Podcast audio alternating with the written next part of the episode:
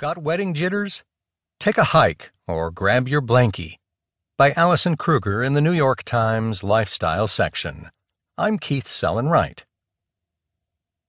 For her wedding, Hannah Spinrad welcomed 250 guests to Greensboro, North Carolina, her hometown, on Memorial Day weekend last year.